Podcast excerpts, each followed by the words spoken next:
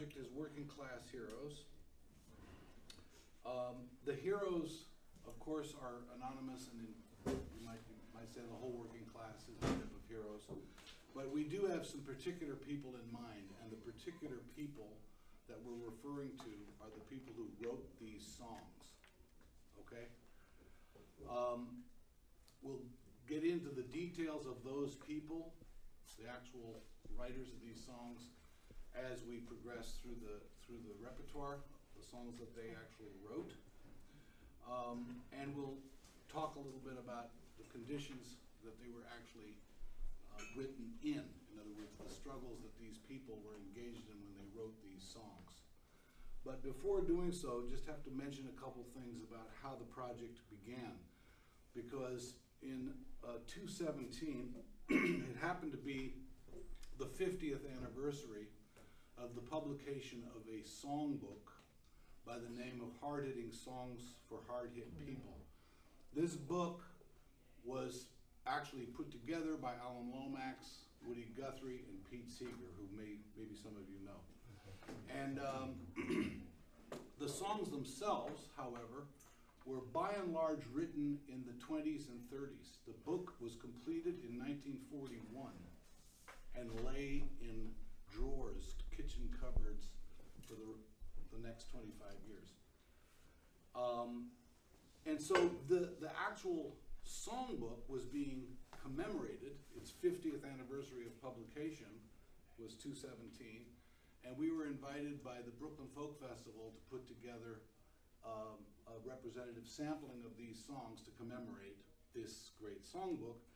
Part of the reason for that was that the Brooklyn Folk Festival was itself a product of young people who, some of whom were only born in the 21st century, uh, actually being inspired by folk music, banjos and fiddles, by a movie called Oh Brother Where Art Thou? Mm. And they knew nothing, this generation, about this songbook, these songs, or any of the history that went into what might be called the first folk music revival, which took place in the 30s. There have been two big folk music revivals in the United States in the 30s and the 60s, and then all of a sudden, hey, Richard, come on in.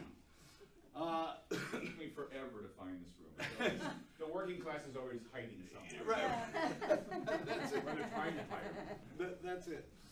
So, in any case, it was a combination of these various different cultural events that led to us selecting a group of these songs from that songbook, Hard Hitting Songs for Hard Hit People. And we thought it was going to be a one off. We just played these songs at this festival, and the young people would get a chance to hear like some of the sources of their inspiration, because as you'll notice, some of the songs actually are the appeared in "Oh Brother Where Art Thou" with different lyrics, because they are classic traditional American folk songs, and we'll talk about that when we get to them. But ultimately, we were invited to perform at a couple of other festivals, including the James Connolly mm-hmm. Festival in Dublin, Ireland, uh, in 2017. And so we had to put together more songs. We had to pull, go back to the songbook, pull out more songs so that we could actually have a two-hour set. And that is the beginning of this project, which we ended up putting together into this songbook. So now we're going to begin with a song by Sarah Ogan Gunning, who we'll talk to you, talk about in a minute, um, called "Come All You Coal Miners." Come all you coal miners, wherever you may be and listen to a story that I relate to thee. My name is nothing extra, but the truth to you I tell. I am a coal miner's wife, and I'm sure I wish you well. Coal mining is the most dangerous work in our land today. With plenty of dirty slaving work and very little pay. Coal miners, won't you wake up and open your eyes and see what the dirty capitalist system is doing to you? They take your very lifeblood. They take our children's lives. Take fathers away from children and husbands away from wives. Coal miners, won't you organize wherever you may be and make this a land of freedom for workers like you and me? Dear miners, devil slave you till you can't work no more. And what will you get for your living? But a dollar at the company store. A tumble down shack to live in. Rain and snow pours in the tub. You have to pay the company rent. Your paying never stops. I am a coal miner's wife, and I'm sure I'll wish you well. Let's sink this capitalist system in the darkest pits of hell. Ow!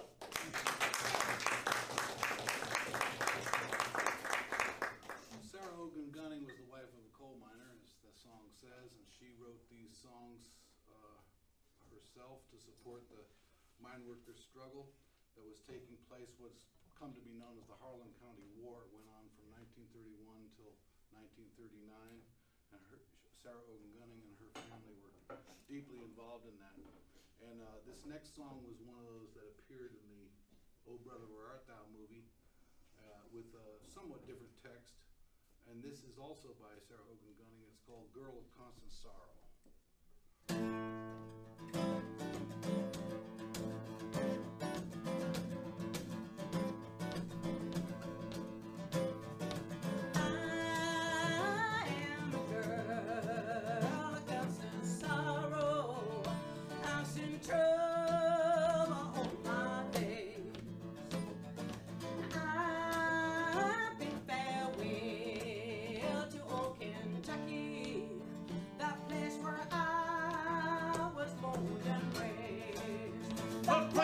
Place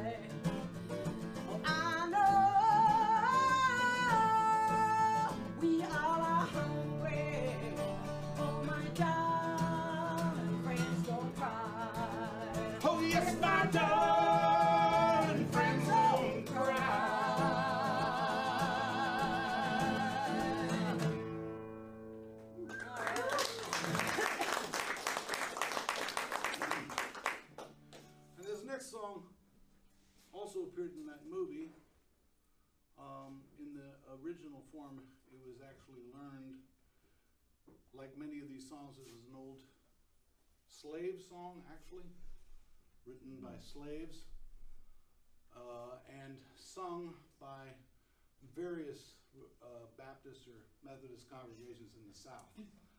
And uh, obviously, that's where Sarah Ogan Gunning learned many of her songs. Uh, and she put her own words to it during the strike. Called Come On Friends and Let's Go Down. Somebody asked about singing, please do. The words are Come on, friends, and let's go down, let's go down, let's go down. Come on, friends, and let's go down, down on the picket line. That's the chorus. Okay. Come on, friends, and let's go down, let's go down, let's go down. Come on, friends, and let's go down, down on the picket line. There you go, sing. Come on, friends, and let's go down, let's go down, let's go down. Come on, friends, and let's go down, down on the picket line. As I went down on the picket line to keep them scabs out of their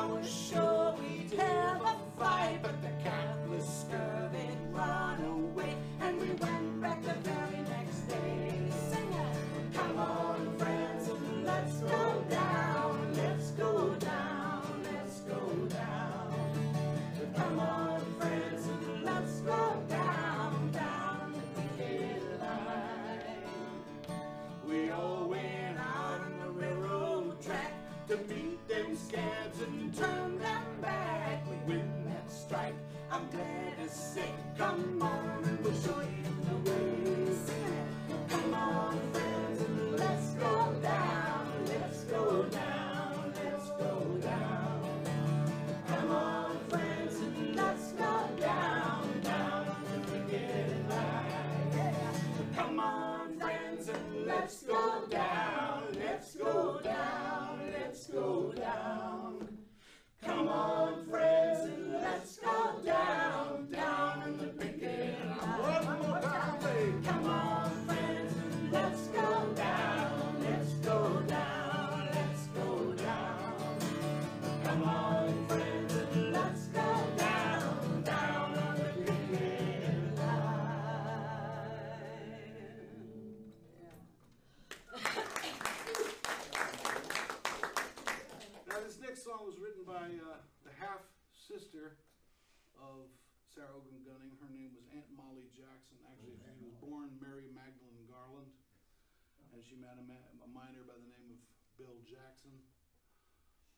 where she got her last name. But the name Aunt Molly came because she was a midwife and delivered hundreds of babies in the Appalachians and Harlan County and other parts of the of that state. Um, and she was a notorious uh, union leader and organizer, went to jail a number of times, and like the rest of her family, was eventually driven out of the, the whole region by the, the mine owners and so on during this struggle. And she wrote this song, I Am a Union Woman, which contains a very important line where she says, I was raised in old Kentucky, Kentucky born and bred, and when I joined the Union, they called me a Russian Red. And this was taking place in the late twenties, early thirties. Yeah. The Russian Revolution was familiar to the whole world, including the workers in Kentucky. Uh, otherwise, the epithet Russian Red coal bosses would not have made any difference. It's obvious. And in fact, doing the research on this album and the, the songbook and getting into all the, the background of this, a number of commentators who were active at that time in that labor struggle, including her brother Jim, uh, talked about the uh, misconceptions and the distortions uh, of, of, about the local folk, the people in Kentucky, West Virginia, Tennessee, where the, the mine struggle was going on. And the fact that there were many immigrant workers, recent immigrants from Poland, other places, also working in the mines, that there were many black miners who were being organized at the same time by the NMU. This is the name of the union that she's talking about, the National Miners Union, which was actually initiated on the part by the, by the Communist Party at a time when the United Mine Workers had pulled out. The, the intense struggle in the, in the uh, coal fields had reached the point where uh, it was open warfare, and the U, uh, UMW had tried, and other unions had tried to organize without success. And so the Communist Party sent in um, young organizers to, to start the NMU. And this is really what the Harlan County War was about, was this, this effort to, to organize the NMU. So when she talks about um, join the NMU, that's what she's referring to. I am a union member. Is it okay to sing along? Oh, yeah. No, of course. I am a union woman,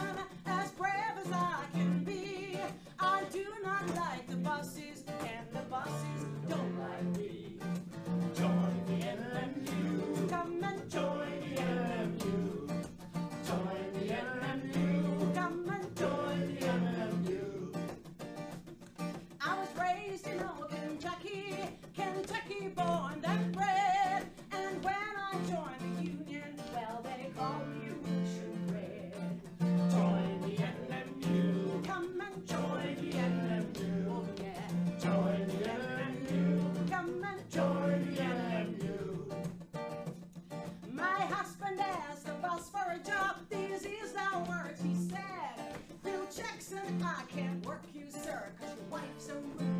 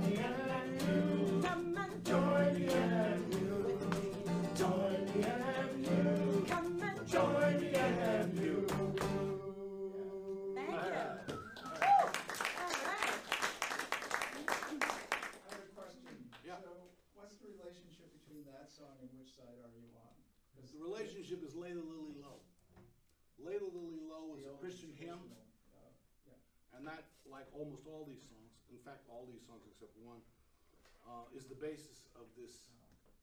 What's different is not the music, it's the text. Yeah, the And so, uh, Florence Reese was also in the Harlan County War right. and uh, knew the Jack, Aunt Molly Jackson and all the rest of it. They all shared the same Yeah. songs. Yeah. They all knew the same songs. And uh, in fact, the whole purpose of singing in this in this sense was that people participated.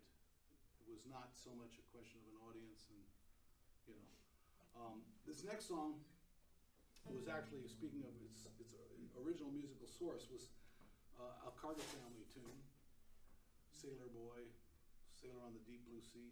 Some controversy over what the actual musical source was. Um, but Sarah Ogan Gunning wrote it, and she said it just came to her, which is what happens when you've sung songs all your life. It just came to her with this text. And I have to say that it was a great, uh, you might say, pleasure for us to actually sing this song at a demonstration on what is called the Bundesplatz, which is the, it's in front of the, the Parliament building in Switzerland, in Bern, directly facing the Swiss National Bank. Because this song is I Hate the Capitalist System.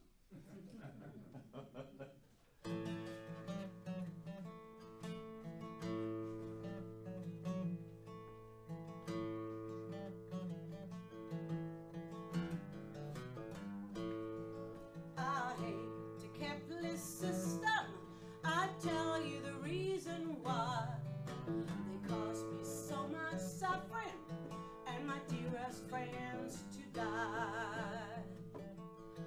My husband was a coal miner. He worked and risked his life to try to support three children, himself, his mother, and wife.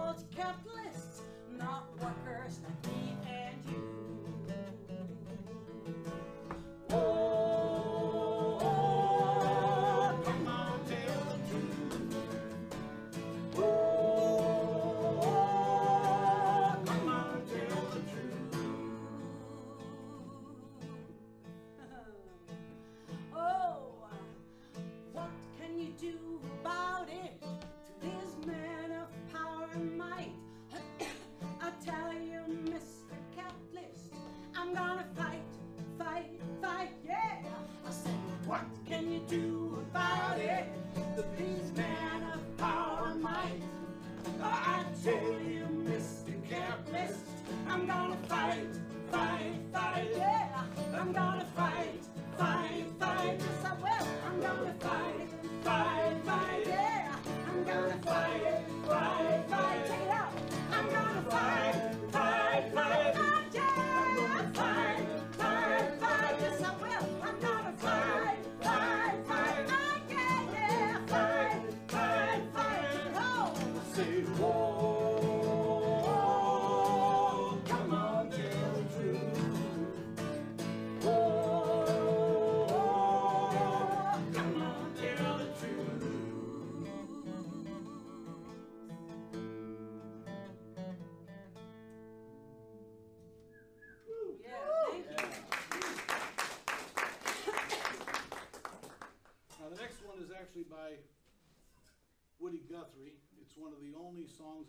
that was not written by a person directly engaged in a struggle.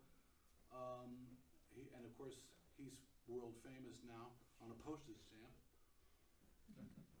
Um, but like, but like uh, so many of his songs, took this from a traditional song. In fact, it's a children's song. People may remember it. It's called "Mama Don't Allow No Music Around Here." So hmm, he goes, "Mama don't allow no bourgeois hanging around."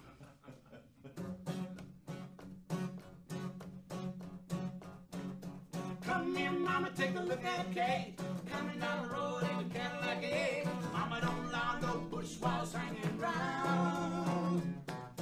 Hardly recognize her in that rig. A feather bow and a curly wig. Mama don't allow no walls hanging round. No, Mama don't allow 'em hanging round. Mama don't allow 'em hanging round. Mama don't allow no bush walls hanging round. No, Mama don't allow 'em hanging round. Mama don't allow 'em hanging round. Mama don't allow no bush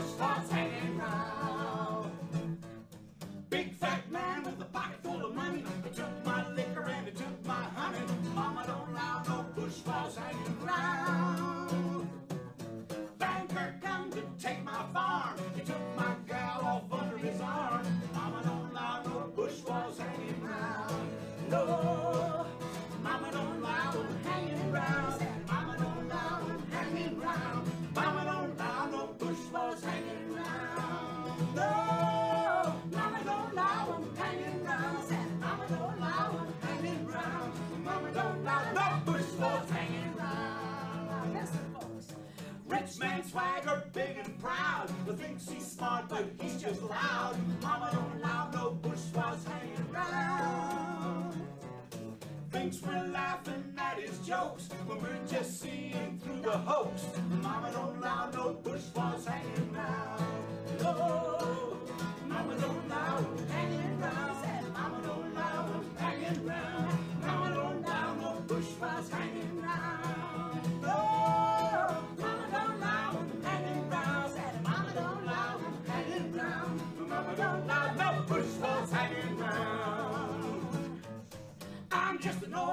Old hard-working man. I ride 'em like a fight do the best I can. Mama don't allow no bourgeois hanging round. I take my stand at the Union Hall. An injury to one is an injury to all. Mama don't allow no bourgeois hanging round. No, Mama don't allow hanging round. Said Mama don't allow hanging round. Mama don't allow no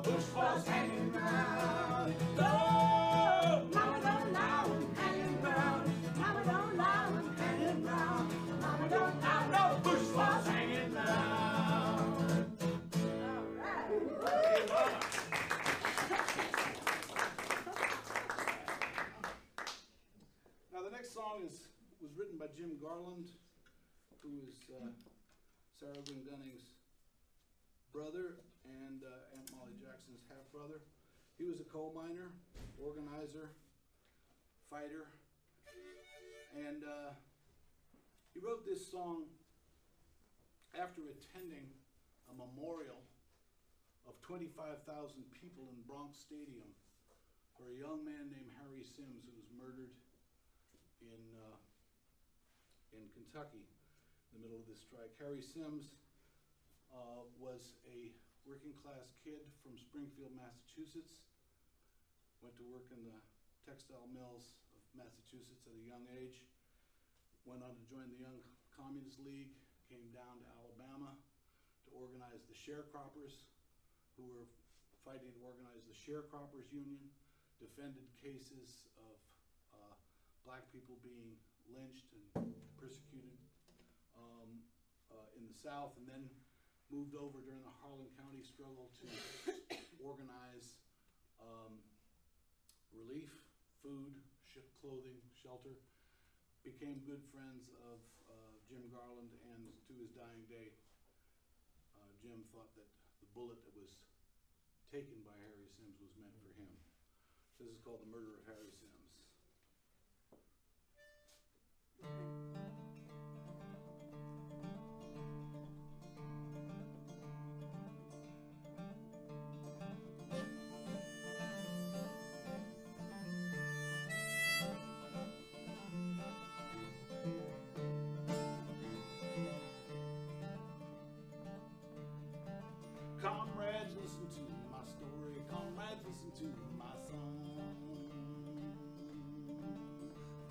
I'll tell you of the hero now is dead and gone.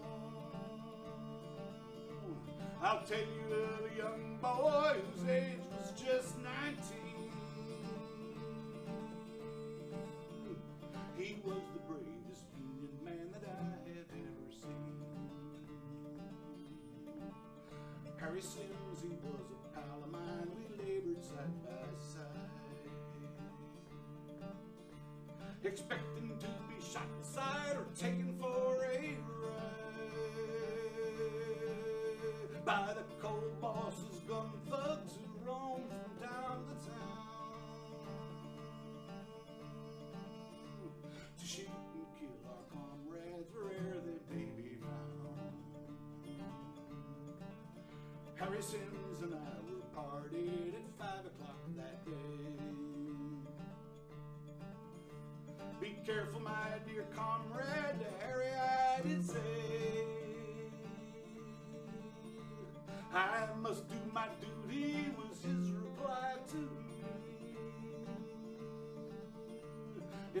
get killed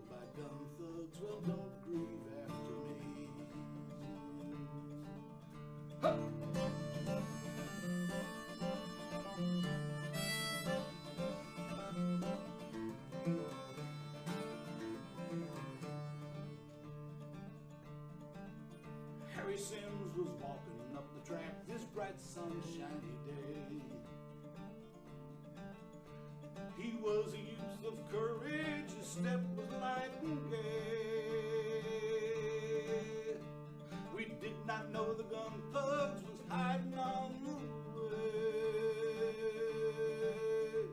to kill our dear young comrade this bright sunshiny day. Harry Simms was killed on Brush Creek in 1932. He organized the YCL, also the gave his life in struggle, that was all that he could do. He died to save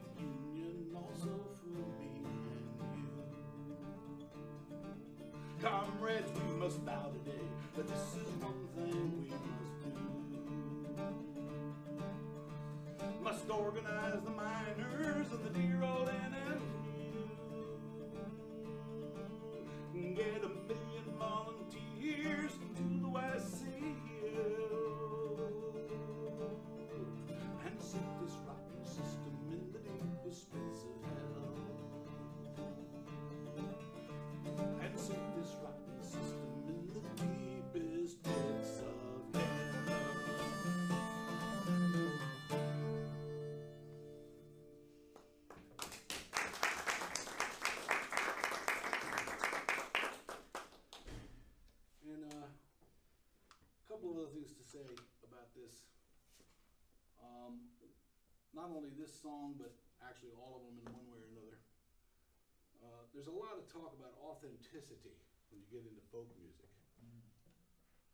And um, when you start discovering who's crying the loudest about authenticity and not talking about these songs, you start to become aware of how this stuff was actually suppressed.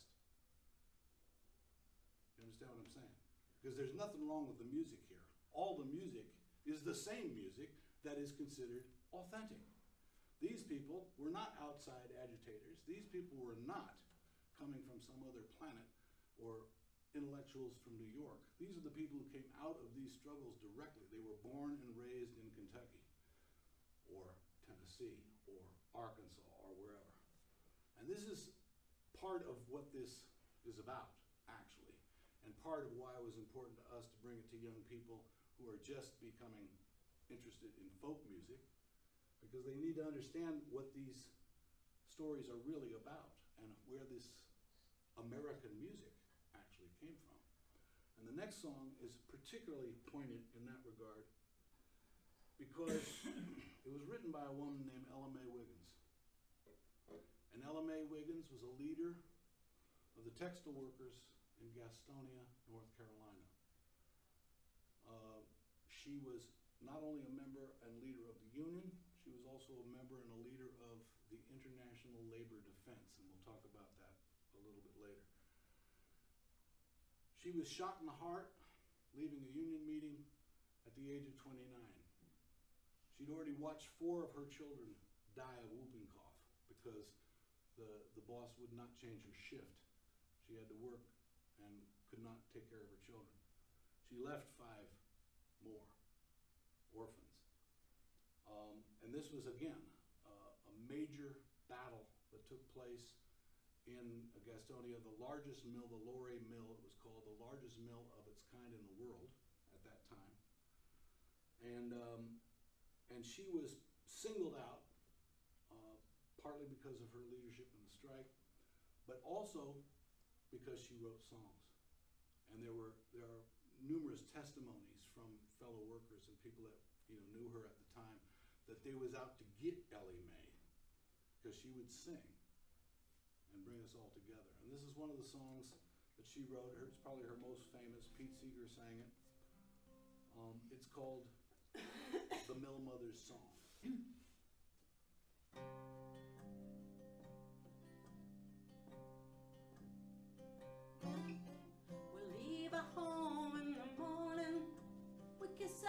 Goodbye. While we slave for the buses, our children scream and cry. And when we draw our money, our grocery bills to pay, not a cent to spend for clothing, not a cent to lay away. And on that very evening, our little son shoes, dear mother, and so does Sister May.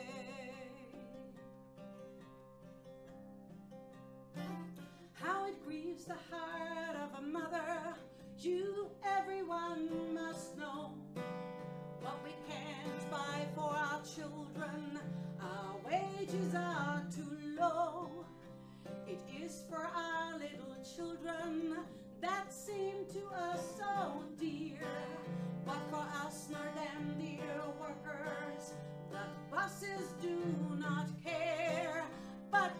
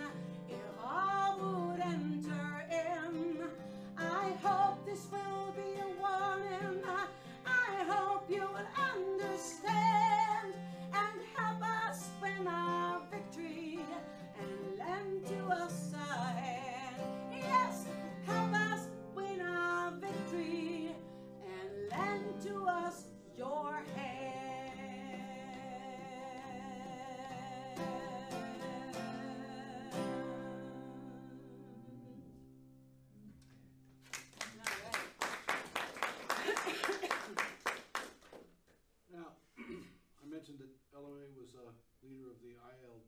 The ILD was the International Labor Defense, which was uh, an organization that was in, uh, started by the Red International, and it was built to defend the leaders of the working class who were being imprisoned, particularly in the South, but all actually all over. They defended Sacco and Vanzetti, for example, in the North. They also took up the case of the Scottsboro Boys, a very famous case of nine black youth who were charged with raping a white woman, and this trial went on forever, became a huge cause célèbre. And uh, they took on uh, the defense of numerous leaders, uh, leaders of, of these strikes, including the one that, that May was involved with. Um, and that's why she took up the, the position of the secretary of the ILD in um, Gastonia and um, wrote this song, which again is to a, uh, was to some old Christian hymn, which I couldn't find, so we put our own music to it. But the reason that we did it this way actually is because one of the outstanding features of Ella May's life and work was that she, uh, in, in a, you know, deeply divided South, stood with the black workers. She wanted the union to integrate. She went on the, they used to separate the black and white workers by a line down the middle in the, union meetings, and she would go on the black side of the, uh, of the union. Another reason why she was targeted by the bosses. Um, and This is her song called Toiling on Life's Pilgrim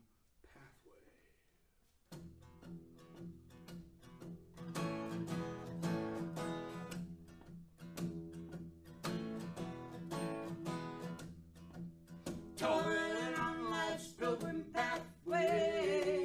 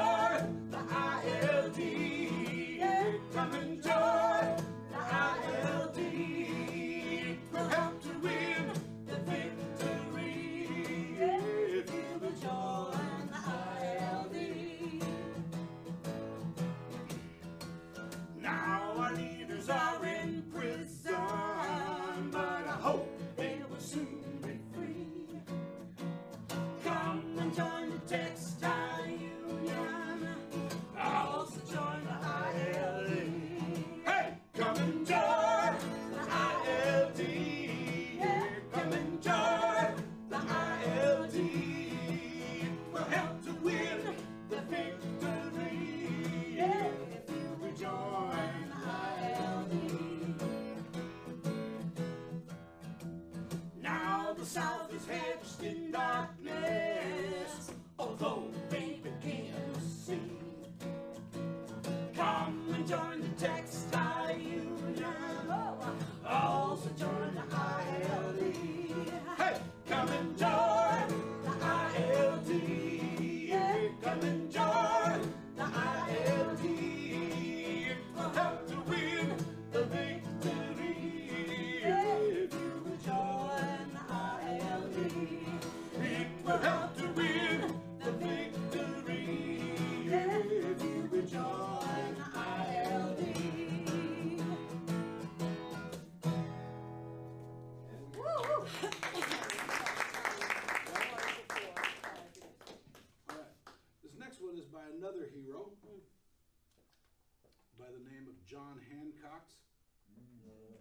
John Handcox was a leader, an organizer of the Southern Tenant Farmers Union, uh, which was uh, a very important organization that actually at one time spanned several states uh, and had upwards of 30,000 members and actually waged one great strike in 1935. Uh, it's a long story, but he was well known because of his songwriting. He actually went over uh, around the country singing songs to raise money, raise attention throughout the, the rest of the country, and he ended up being recorded um, by uh, Charles Seeger, Charles Seeger, Pete Seeger's father at the Library of Congress, which is why some of these songs were actually um, available. Although he died in 1992, it's a long story. They couldn't even find him. He had to leave uh, Arkansas, where he was from, uh, due to the repression that came following the, of the uh, the struggles there. He ended up in San Diego, kept on writing songs until he was 88. Wrote a couple songs in the in the 1980s against Ronald Reagan. Anyway, this is another old song, old slave song, which you'll recognize. He put his own little touch to it, and it's called No More Mourning.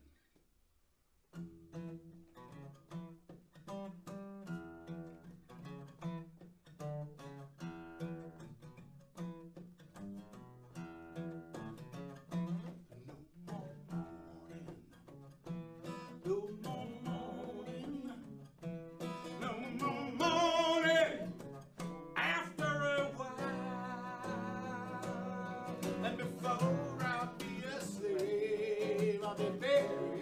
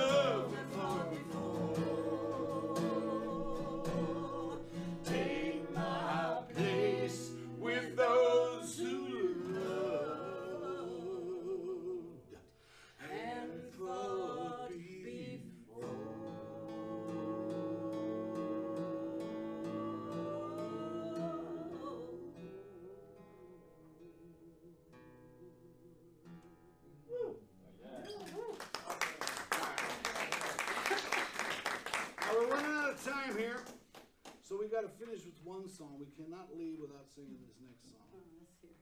Yeah. Um, because this song is important for a number of different reasons. First of all, the man who wrote the song is Ralph Chaplin. Some of you may have heard of him. He was a wobbly, he was a poet, he was a, a graphic artist, um, and he wrote Solidarity Forever, as everybody is aware. And that song, Solidarity Forever, was put to the tune of John Brown's Body, which is obviously an abolitionist hymn. Um, this next song was also put to an abolitionist hymn by the, the name of Nellie Gray. This was a song written by Benjamin Hanby in 1856 and was a, actually a popular abolitionist ballad. And I'm sure that the choice was not accidental, that, that in fact Ralph Chaplin was well aware of its significance. He wrote this song in 1917 in the, you might say, in the turmoil of the Russian Revolution. And um, he had been imprisoned along with a hundred other Wobblies for opposing U.S. entry into World War One. And upon his release, this uh, uh, published a book of poetry called uh, "When the Leaves Come Out," which contained this song, and it's called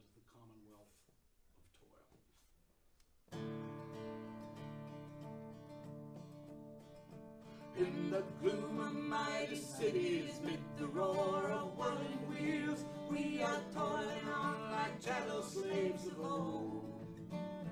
And our masters hope to keep us ever thus beneath their heels, and to coin our very lifeblood into gold. But we have a glowing dream of how fair the world will seem when each one can live their life secure and free. When the earth is owned my labor and there's joy and peace for all in the commonwealth of toil that is to be. They would keep us cowed in meat and cringing meekly at their feet. They would stand between each worker and his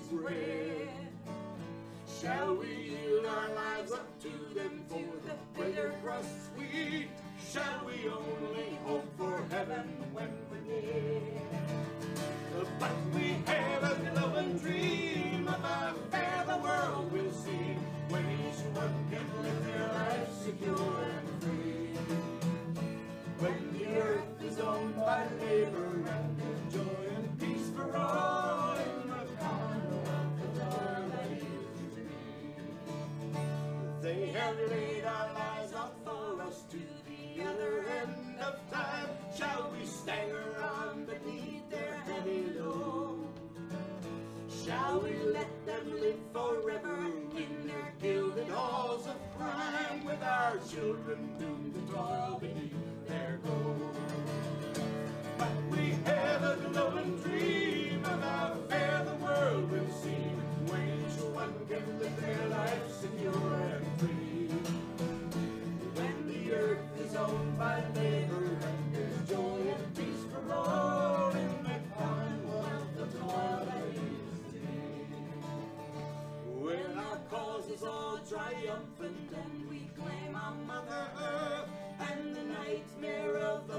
season fades away.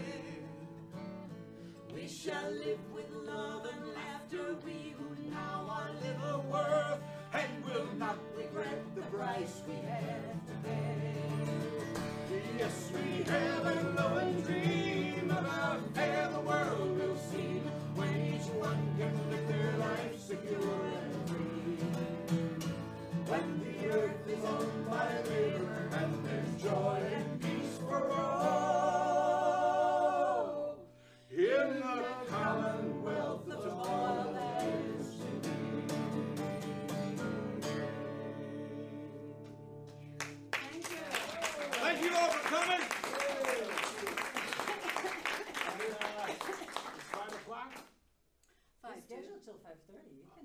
Can Oh, five thirty? Five thirty, yes. Oh, oh, I thought it was five Seriously, o'clock. yeah, it's right here, you can.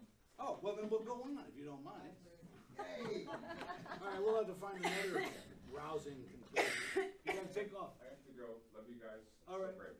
Thank you, Call Rich. me before you go back. Okay, we'll do, Together, we'll do, know. yeah, All right, absolutely. Thanks so much. Well, if we can go on, that was just sort of a little break. Uh, It's all right, that, that was the, It's just a really, that was really the long hour-long encore. show. Now we're gonna go the, the encore, okay. Mat, I wonder if you would be available, there might be people here who have any comments or Yeah, questions? yeah. I thought Well, so, if you'd yeah. like, yeah. Any comments, questions? Where are you playing again? Uh, On the fourteenth at Down Home Music in El Cerrito. Ooh. And on the seventeenth at the Green Arcade in, uh, on Market Boston Street. Market Street. Yeah.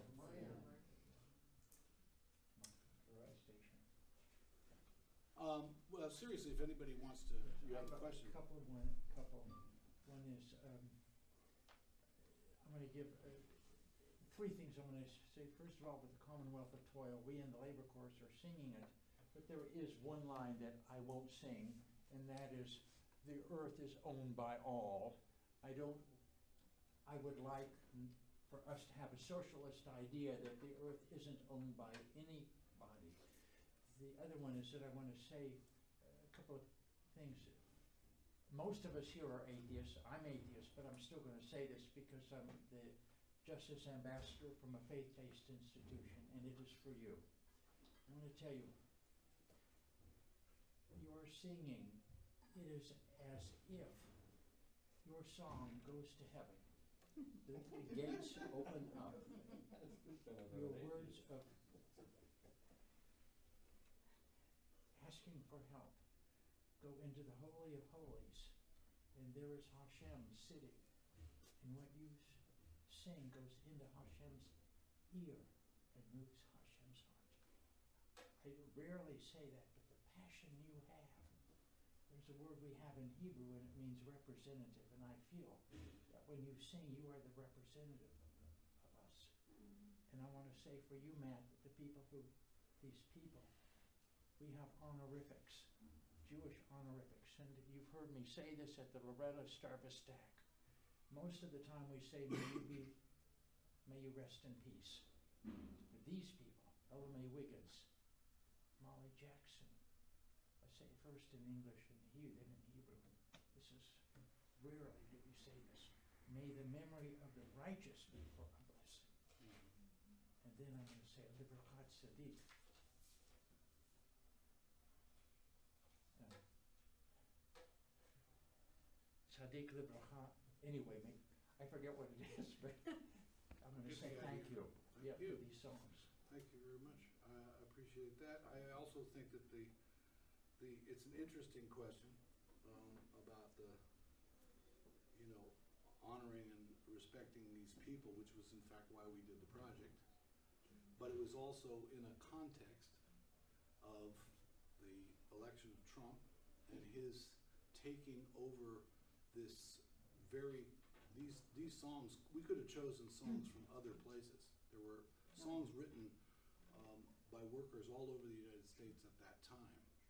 There, in the nineteen thirties, it was a huge upsurge of working class struggle. But it was particularly to choose these songs because this is Trump country. And, you know, Kentucky and places like this. But this is the real history that, that they want to bury. They don't want those people who are still coal mining or whatever to know that this is what their actual heritage really is. So it's extremely important not only to honor these people, but to bring them back to life in a sense, in the context of today's situation. Um, so on the one hand, it, it is an honoring. You know, on the other hand, it's an honoring that is, is, you know, uh, combative, let's put it that way. Yes, it's made a memory of the righteous, it's not just No, acknowledging them, right, right. Saying, yes, you are righteous. And what you're doing is what the Bay Area Labor Chorus has done and other labor choruses, take these songs to educate people. Right, Exactly. exactly. Right, that's it, that's the point. I, I think the other thing is that, as I said, it, somewhere along the line in here, the, one of, one of the sort of subtexts of this is this whole question of what American music is, where, what popular culture is, and all of the, the, the, uh, you might say ramifications that come from the, the dominance of the music industry and the way it's manipulated what has actually arisen spontaneously from amongst the people. And so these songs are examples of, of this, something that arose from amongst the people, that was shared by people, but at the exact same time was being replaced by the music industry. And I'm talking about right in the 1920s when, when uh, you know, people were going into the South collecting these songs to sell them as pop music back to the back to the people. And so there's a there's a subtext in here of all these songs, many of which were actually popular hits. They were not all religious songs. Some came from the church. Ella Mae Wiggins' Mill Mother's song, that one we sang earlier, was actually she took that song from a song by Vernon Dalhart, released in 1927, which was a pop music hit. I didn't know that. So this is this is how deep some of this goes into what people think is their music and where it actually comes from. And and this is one of the reasons why it's important to bring these songs back um, in relationship to actual human beings because these people, all of them, with the exception of a couple of in, couple songs in here that were written by professionals, professional musicians, the rest were written by workers. They had nothing to do with careers in music or trying to become stars or anything. They just wrote songs to serve the struggle that they were involved in. And that's where a lot of music actually comes from. It doesn't come from some professional or some trained or some star, you know, which unfortunately a lot of people still believe. They, they, they're still manipulated by that idea that they need a talented somebody up there above them to give them their music. And that is exactly untrue. So that was the, a big part of the motivation for this was to actually show, well, look, these are the people who actually made these songs. They're part of the American, uh, our traditions. It's part of our history, part of our shared uh, experience, and yet it's written out. It's just unless you happen to get a copy of Hard Hitting Songs for Hard Hitting People, which is actually still available, um, you wouldn't know about it, you know, and, and it's basically available in the academy. It's available for musicologists or folklorists or things like that. It's not something that is widely, you know, widely. But it was also a custom for everybody who, who was a worker to sing. They sang. They sang all day, all the time. Whenever they had something difficult or heavy, work, whatever, or when they were happy and joyful, they always sang. And that's also why they started writing their own words to already existing songs. Yeah. And that's something that has gotten forgotten, you know, in our lives. We don't sing enough. Uh, speaking of which, you wanna do that one? Um, no, I, I would, but, I would, but I, I don't know. Can we do this one? Yes, All right, this is another one I from don't know John how much Handcox. time we have, and there are so many good songs. All right. Maybe I'll get to the other one All later. right. well, The, the, the thing is, this, this, this song that we're about to do was also by John Handcox.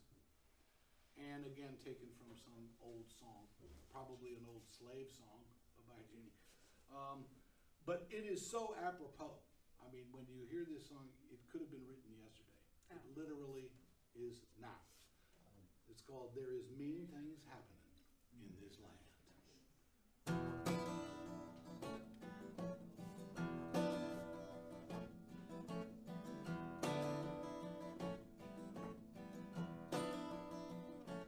There is mean things happening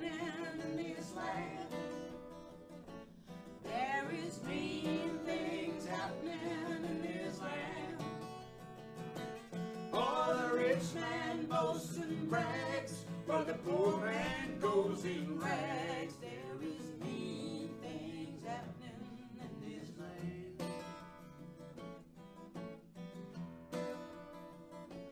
There is mean things happening in this land.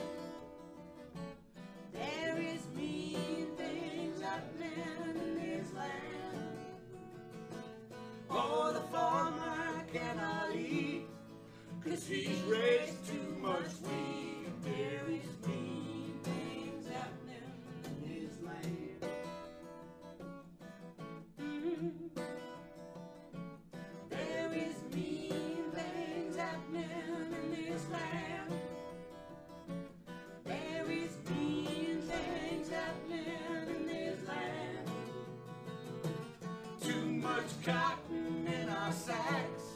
so we have none on our back.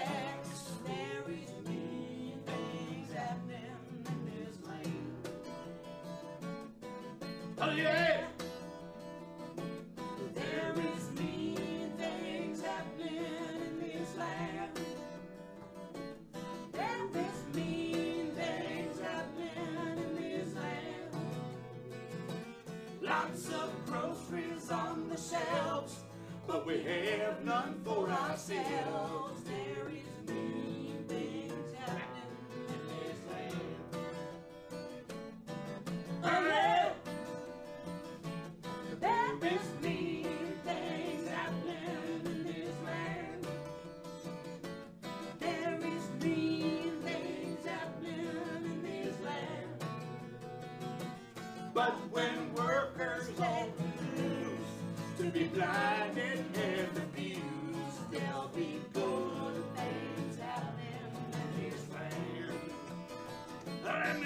say yes.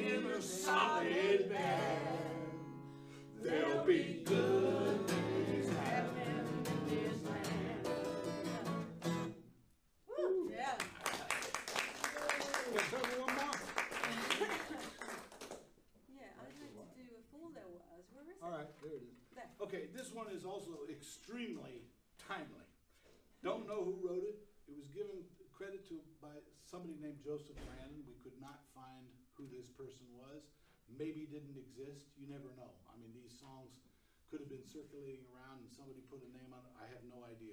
Really did a lot to try to find out who he was, but the song had to be included because it is right on time. It's called A Fool There Was.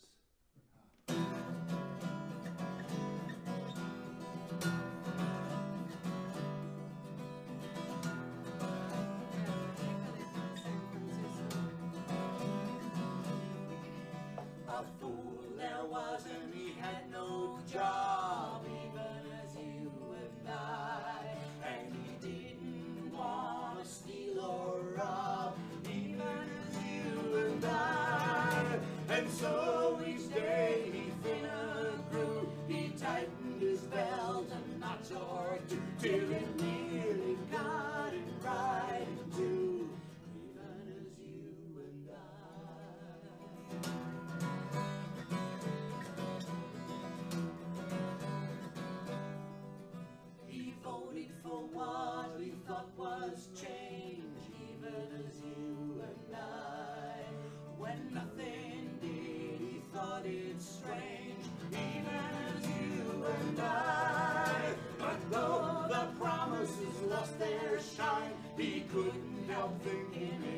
so kind. They saved him a place in the old Sioux line.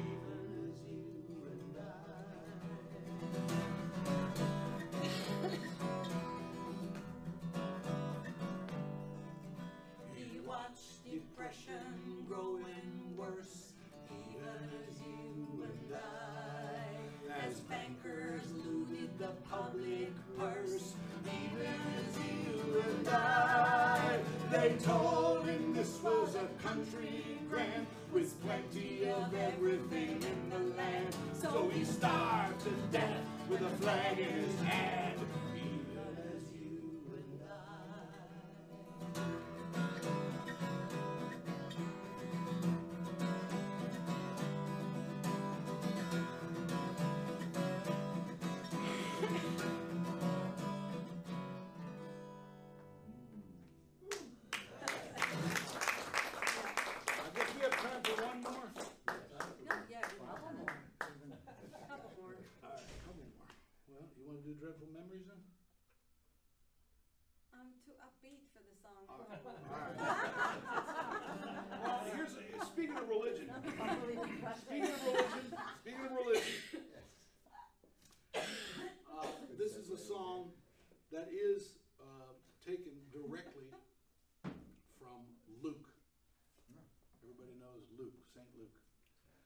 It's the ballad of the story of Lazarus and Dives. This is in the Bible, you can check it out. This is very, very authentic. and we don't know where this song came from, uh, although I was able to locate a recording of a woman, young woman, uh, that Alan Lomax actually recorded singing part of this song, recorded in like 1927 or something like that. and um, and it seems you'll you, you'll probably follow me here. It, it's probably an old Scottish or Irish song because they used a lot of very nonsense words. This is very common in in uh, these cultures, and this song is nonsense. It's called Skinnamalink-a-Dooley. and this was in hard-hitting songs for hard-hit people, and uh, it's it's your your religion for the day. okay. There was a rich man and he lived in Jerusalem. Glory, hallelujah. I rode Jerome. He wore a silk hat and his coat was very spruce. Glory, hallelujah. I rode your rum. I rode rum, I rode you rum, skinnamalink-a-doodle-yum, skinnamalink-a-doodle-yum. Glory, hallelujah, I rode rum. And at his gate there sat a human requiem. Glory, hallelujah. I rode Jerome. He wore a bowler hat and the ring was round his neck. Glory, hallelujah. Rum. I rode you rum, I rode you rum, skinnamalink-a-doodle-yum, skinnamalink-a-doodle-yum. Glory, hallelujah. I rode your rum. The poor man asked for a piece of bread and cheese. Yum, glory, hallelujah. I rode Jerome. The rich man answered, I call for a police. Glory, hallelujah. I rode rum. I rode rum, I rode you rum, skinnamalink-a-doodle-yum, skinnamalink-a-doodle-yum. Glory, hallelujah, I rode rum. The poor man died and his soul went to heaven. Glory, hallelujah. I rode Jerome. And he danced with the saints till a quarter past eleven. Glory, hallelujah. I rode your I rode you rum, I rode you rum, skinnamalink-a-doodle-yum, skinnamalink-a-doodle-yum. Glory, hallelujah, I you. And there he dwelt in Abraham's bosom. Glory, hallelujah. I rode Jerome. Fraternizing there with scores of Susan. Glory, hallelujah. I rode your rum. Hey! I rode you rum, I rode you skinnamalink-a-doodle-yum, skinnamalink-a-doodle-yum. Glory, hallelujah, I rode you. The rich man died, but he didn't fare so well. Yum, glory, hallelujah. I rode Jerome. He couldn't go to heaven, so he had to go to hell.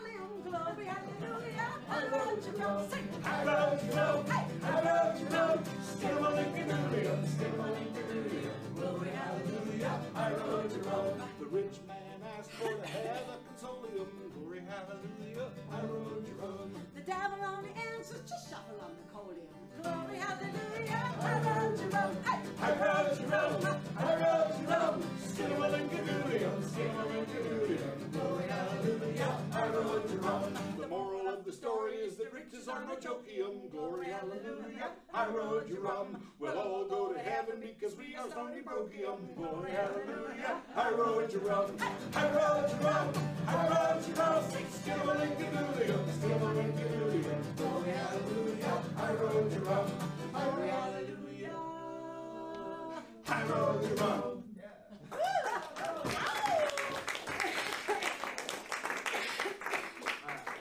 You got, what you got the time? We had almost fifteen minutes. Oh, 50 minutes. Okay, great. Okay. We'll go on then. We'll go on. We'll go on. We'll go on. Well, you want to do it now? Uh, let's do this one. Yeah, let's do that. Okay, this is one everybody knows here, I think, but what you don't know is the story behind it. Um, the Preacher and the Slave is the most famous song by Joe Hill. And Joe Hill is another one of our heroes, of course, coming from an earlier generation than most of the people we've re- referred to so far. The Preacher and the Slave um, was actually first sung, according to all the research we could find, not by Joe Hill, but by Harry McClintock. And this is one of the most interesting uh, tales connecting all these things together. Because if anybody saw Oh Brother Where Art Thou, you will know that Big Rock Candy Mountain features prominently in the in the movie. It's it's a song on the soundtrack album. That was by Harry McClintock. And Harry McClintock actually ended up dying in San Francisco in 1957 doing a radio show on KFRC, if you can believe that. But he started out as a wobbly and as a as a you know busker singing songs. Was up in Seattle, met uh, Portland, I think it was Portland. Met Joe Hill. Joe Hill handed him the, so- the lyrics to the song on, on the back of a, a laundry ticket. I said, "Go sing this." And why did he tell him to go sing it?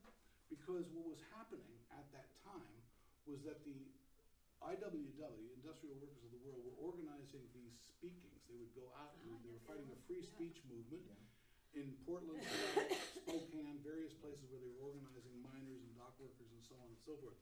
And the bosses got the idea of sending down the Salvation Army to play right next to them and drown them out.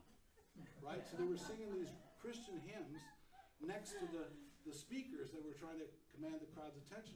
So the Wobblies got the idea we will write so, the song lyrics to the songs they're singing and drown them out. So the preacher, the preacher and the slave is to the sweet by and by, which is a classic Christian hymn, sung to this day. The sweet by and by has been sung by Elvis Presley. I mean, this is this is a classic Christian hymn, and that's what that's where the preacher and the slave actually began and came from, and it explains the references to the Starvation Army, which you will hear in the song. This is the preacher and the slave, and anybody who knows it can join right in.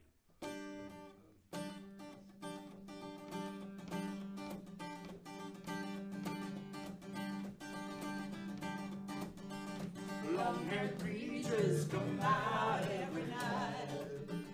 Try to tell you what's wrong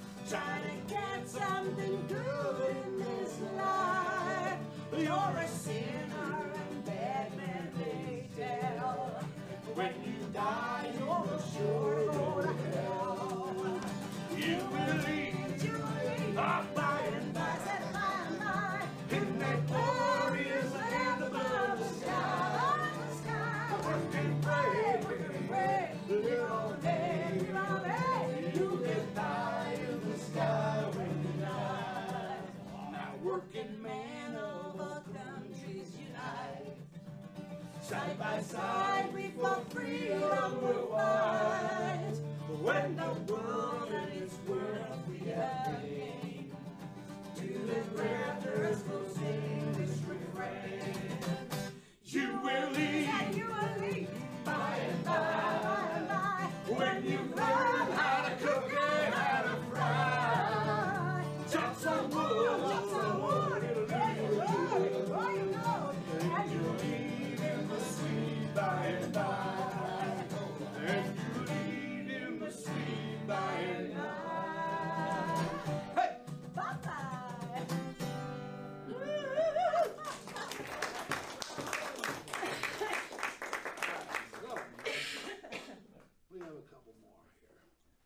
um, we, we did a rousing India song. What did we cut out? We cut out a couple here.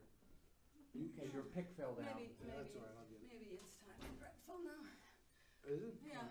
No, Okay, yeah, You sure. also have books or so, right? Yes. Oh, yeah, then we gotta Actually, do the thank you. plug. Thank you. Books and CDs are for sale. What we're singing is all recorded there, so you can take it home with you. And, um, scare your children. No, and, uh, uh, and, uh, anyway, this next song is a classic example of a very popular song being turned by Sarah Ogan Gunning into a, a really powerful uh, fighting song. It's based on Precious Memories, which is a song that is sung um, to this day at funerals and memorials and things of that nature. It's, it's still actually a, a fairly popular song, Precious Memories. Uh, Sarah Ogan Gunning wrote it, Dreadful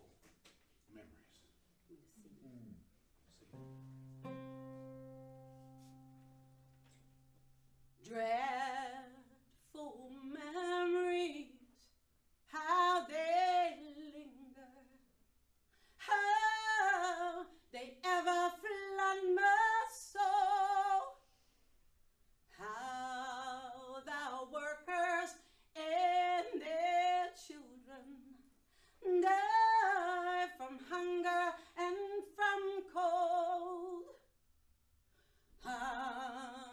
Hungry fathers, wearied mothers, living in those dreadful shacks. Little children cold and hungry, with no clothing on their backs. Dreadful gun thugs and stew pigeons always flock around our door. What's the crime that we've committed? Nothing, only that we're poor. When I think of all